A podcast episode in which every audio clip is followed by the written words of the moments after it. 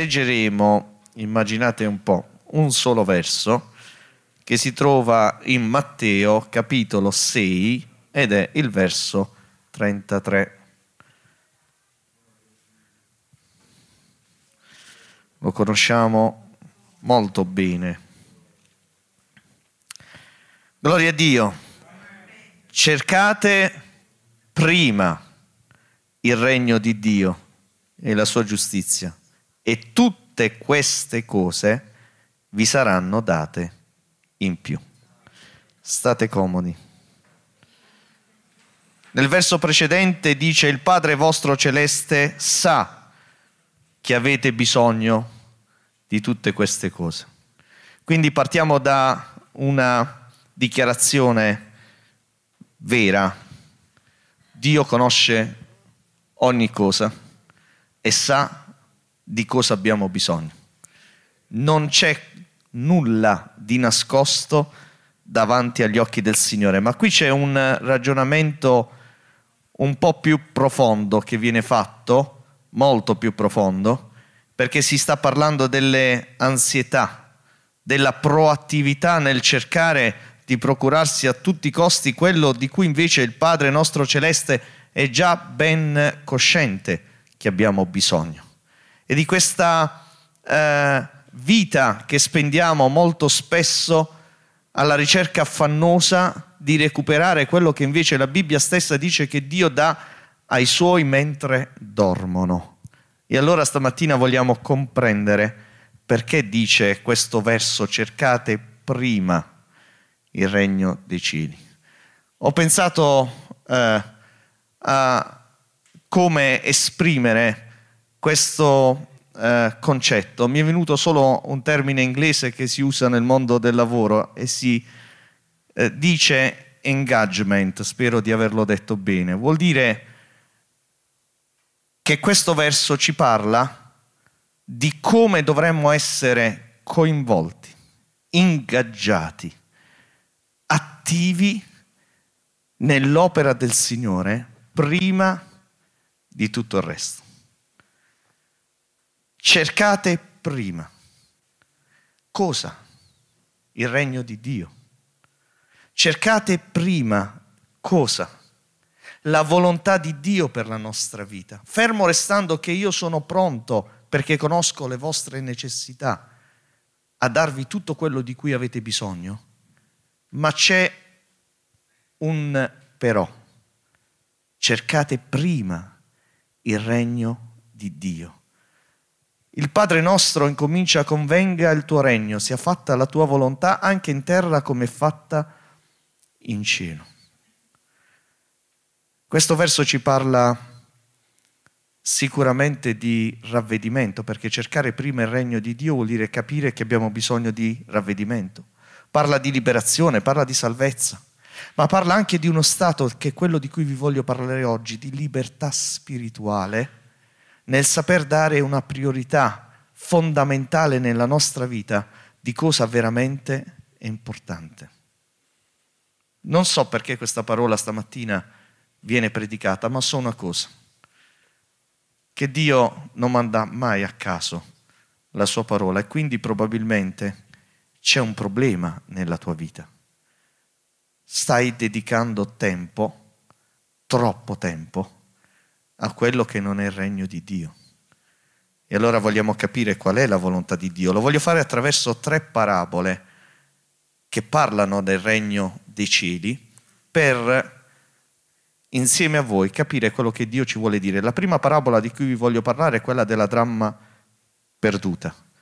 Parla di questa donna che avendo perduto una dramma, che cosa fa? Accende una luce, spazza la casa alla ricerca della dramma perduta e quando la trova chiama le sue amiche, le sue vicine, festeggia con loro perché ha ritrovato questa dramma perduta. C'è una ricerca, fratelli e sorelle, necessaria che noi dobbiamo nella nostra vita non solo attivare, ma deve essere costante, che è la ricerca di quella che è la volontà di Dio per la nostra vita, è la ricerca di quello che è il desiderio di Dio per il nostro domani, è la ricerca di quello che è più importante per Dio nella nostra casa e nella nostra famiglia. È una ricerca fondamentale, perché se andiamo avanti senza sapere cosa ci chiede il Signore, per fare meglio e bene la sua volontà, noi non ci stiamo chiedendo cosa è necessario fare per entrare nel regno dei cieli. Cercate prima il regno dei cieli e la sua giustizia. Quando Gesù dirà è più facile per un cammello passare attraverso la cruda di un ago che per un ricco entrare nel regno di Dio. Sta parlando di ricerca, sta parlando di chi pensa di non aver bisogno di dover cercare la volontà di Dio, di dover ricorrere alla parola di Dio, di sapere cosa pensa il Signore di noi, quante attività intraprendiamo, quante decisioni prendiamo, quante iniziative mettiamo in campo senza neanche chiederci, ma Dio è d'accordo con quello che sto facendo? È nella sua volontà questa attività che sto intraprendendo? Fa del bene alla mia vita spirituale questo progetto? Stamattina c'è un chiaro invito da parte di Dio a fermarti e a cercare qual è la sua buona, perfetta volontà, perché andando davanti senza chiederti qual è la sua volontà, ti schianterai. Se vai avanti senza chiederti qual è il progetto di Dio per la tua vita, probabilmente farai delle tristi esperienze perché l'unica buona volontà è quella che Dio ha per ciascuno di noi. La dramma perduta. Forse hai perduto l'entusiasmo di chiedere a Dio. Forse hai perso il concetto di quanto è importante che sia Lui a decidere, non tu. Un uomo molto conoscitore della legge, che era capo e che insegnava agli altri, il cui nome è Nicodemo, dice la Bibbia che venne aspramente ripreso da Gesù che gli disse, ma tu sei maestro in Israele e non sai queste cose? Di cosa gli stava parlando. Gli stava parlando della necessità di essere nato di acqua e di spirito. Ora, fratelli e sorelle, il Signore ci ha lavato e ci ha purificato, ci ha reso delle nuove creature, ma dopo quest'opera che è vitale per ciascuno di noi, viene un'opera che è prettamente spirituale. È un'opera che non è terminata il giorno della salvezza, è solo incominciata il giorno della salvezza. Ed è l'opera con la quale il Signore vuole assolutamente che io e te viviamo una vita spirituale forte alla sua presenza, in piena comunione con Lui, consapevoli di quello che Lui ci chiede di fare, di come dobbiamo andare avanti, non secondo il nostro sguardo, ma secondo il suo progetto, secondo il suo modo di vedere. Ti faccio una domanda secca, dai una risposta a questa domanda e questa predicazione avrà un senso, come la sorella per 30 anni probabilmente la ricorderai. Sai in questo momento qual è il progetto di Dio per la tua vita? Sai in questo momento quello che stai facendo sei al centro della volontà di Dio? Hai chiesto a Dio prima di intraprendere un percorso se era nella sua volontà? È questa la tua condizione? Perché se non è così, cerca prima il regno di Dio e la sua giustizia, prima, non dopo. Dio non si allinea ai nostri progetti, Dio non segue le nostre decisioni, Dio è a capo dei nostri progetti, Dio decide, è Lui che governa, altrimenti la nostra vita non sarà una vita benedetta dal Signore. La seconda parabola è la parabola del campo, dove c'è quest'uomo che in un campo trova un tesoro, lo nasconde, poi va, vende tutto quello che ha e compra questo campo. E se la prima parabola ci parla di ricerca, questo, questa seconda parabola ci, lascia, ci parla di come dobbiamo lasciare. Vende tutto quello che ha non lascia qualcosa che possa riattirare la sua attenzione, ma vende tutto quello che ha in modo da potersi dedicare al tesoro che ha trovato. Vende tutto quello che ha. Io credo che lo Spirito Santo metta ben chiaro in luce stamattina che c'è bisogno nella tua vita di lasciare, di abbandonare, di cedere totalmente tutto quello che non è utile alla crescita nelle vie del Signore. Quando Gesù parlerà dei due figli a cui verrà chiesto di andare a lavorare, ricordate, il primo subito entusiasta, sì, vado, poi non ci va, il secondo prima dice no, ma poi ci va. Farà una riflessione conclusiva. Io vi dico che i pubblicani e le prostitute entreranno prima di voi nel regno di Dio. Perché fa questa riflessione così dura?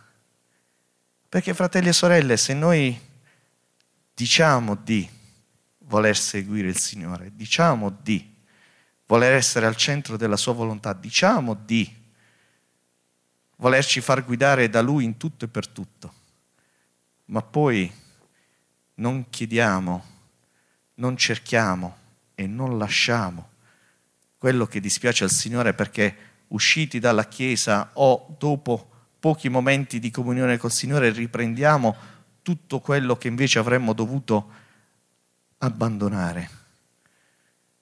A quel punto ha ragione Gesù. I pubblicani e le prostitute entrano prima di noi nel regno di Dio. Vende tutto quello che ha. A cosa è legato il tuo cuore? Ora, credo che è bello fare dei progetti per il futuro, avere una programmazione di quella che è la nostra vita ma molto più bello è mettere i nostri progetti nelle mani di Dio e aspettare la sua approvazione. E poi muoverci sapendo che Lui, che Dio è dalla nostra parte. Perché se Lui è con noi, chi sarà contro di noi? Passando Gesù vide Levi, figlio d'Alfeo, seduto al banco delle imposte e gli disse seguimi.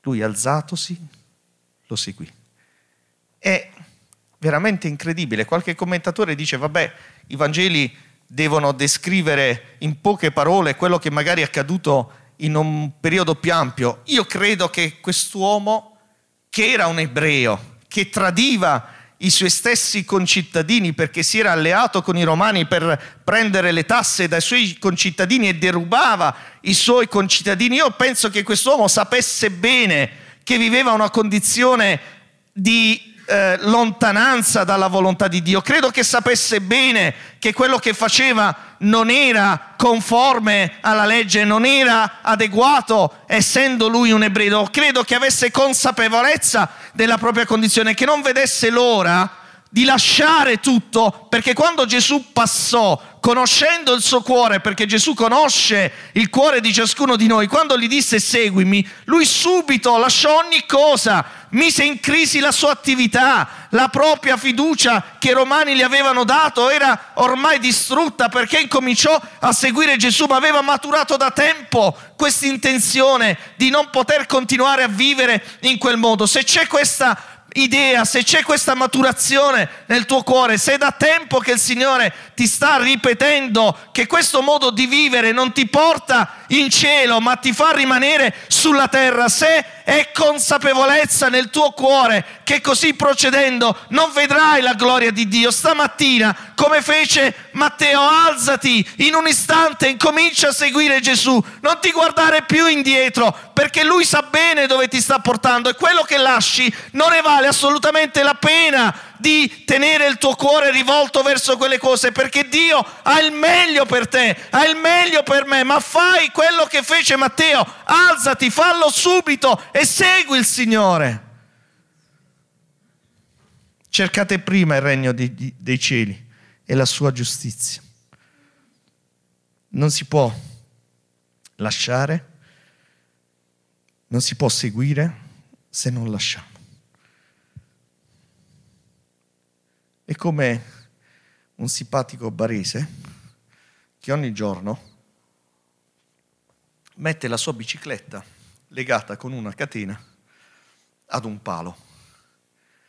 Peccato che questa bicicletta poi finisce automaticamente tutti i giorni sulla mia macchina perché parcheggio lì. Va bene. Ed è simpatico perché ogni volta ho pensieri di pace verso lì la sposto, esco, controllo se me l'ha graffiata, no, ma tutti i giorni si ripete la stessa cosa. Ma penso, eh, quest'uomo se deve andare via di corsa, deve prima perché poi a Bari, sapete, così parliamo dei baresi, non dei brindisini la vita è un po' difficile, devi legare molto bene, non basta una semplice catena. Eh? E quindi ogni volta faccio la riflessione, ma chissà quanto tempo ci mette per legare prima, per poi slegare. È così la nostra vita con il Signore. Se siamo legati, se ci sono catene che ci impediscono di correre, e noi ci siamo messi da soli in una condizione da cui ne veniamo fuori difficilmente, ma grazie a Dio. Oggi c'è colui che spezza le catene e ci mette in libertà. In un istante. Matteo fu visto male dai suoi stessi concittadini, dai farisei, da, ma Gesù lo aveva chiamato e lui non tornò indietro. La terza parabola. Abbiamo parlato di ricerca, di quello che va lasciato. La terza parabola ci parla di quello che invece siamo chiamati a trafficare. Cercate prima il regno dei cieli. Quest'uomo che parte, che lascia cinque talenti a uno, due talenti a un altro, un talento, ma c'è una specifica. Leggetela in Matteo 25. La specifica è che quest'uomo che parte e lascia i talenti lo fa secondo la loro capacità. Io ti voglio parlare di responsabilità stamattina. Perché se Dio ti ha chiamato e ti ha fatto grazia e ti ha fatto dei doni e ti ha messo in una determinata possibilità, ti ha dato la capacità, tu sei responsabilizzato, responsabilizzata a metterti in azione, a far trafficare quello che Dio ti ha dato andarono da Gesù per chiedergli qual era il comandamento più importante, il gran comandamento. E Gesù gli rispose che era di amarlo con tutto il cuore, con tutto l'intelletto, con tutta la forza, di amare anche il proprio prossimo. E Gesù come rispose allo scriba che ripeteva quello che lui diceva, tu non sei lontano dal regno di Dio, ma faccio una riflessione non era lontano, ma non era neanche parte del regno di Dio. Oltre che sapere, oltre che sapere, è fondamentale nella vita del credente praticare.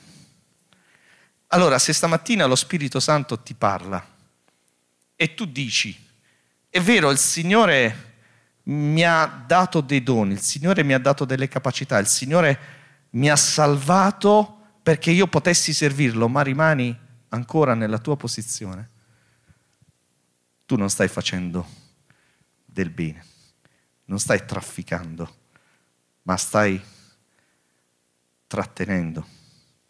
E questo non va bene. Pensate per un attimo alla Samaritana che si vergognava tanto da andare in orari non consoni a prendere l'acqua perché nessuno potesse incontrarla. Aveva certo una situazione familiare disastrosa, personale, indecente per gli occhi degli altri, ma incontrò Gesù e ogni cosa nella sua vita quel giorno cambiò. Questa donna ad un certo punto, nonostante tutte le sue eh, premure nel non farsi vedere dagli altri e tutta la sua attenzione che fece, lasciò la secchia, corse in città e incominciò a testimoniare, venite a vedere un uomo che mi ha detto tutto quello che ho fatto, non potrebbe essere lui il Cristo, venite, ma prima di chiamare i suoi concittadini, prima di andare, questa donna ricercò perché parlò con Gesù, poi lasciò quella secchia che gli creava un peso, un legame, corse a trafficare dare quello che gli era stato dato perché non riusciva a trattenere una così grande benedizione. Come fai a trattenere quello che Dio ti dà quando questo amore, questa eh, compassione, questa nuova vita che il Signore ti ha dato, è assolutamente necessario che tu la possa condividere con gli altri, che il profumo di Cristo arrivi a quanti stanno perendo. Com'è possibile non comprendere che la nostra vita è un manifesto pubblico per il Signore affinché l'opera di Dio possa avanzare e la nostra vita possa essere una testimonianza vivente di come Dio opera? cercate prima il regno dei cieli. Stamattina è necessario fermarsi. Forse stiamo piangendo da un po' di tempo, Signore mi manca questo, Signore mi manca quello, vorrei, tutte cose buone, tutte cose che il Signore conosce, tutte cose che il Signore è pronto a darti. Lo ha detto Lui stamattina ma cercate prima il regno dei cieli e la sua giustizia. Vogliamo chiudere i nostri occhi. Preghiamo al Signore, gloria al tuo nome.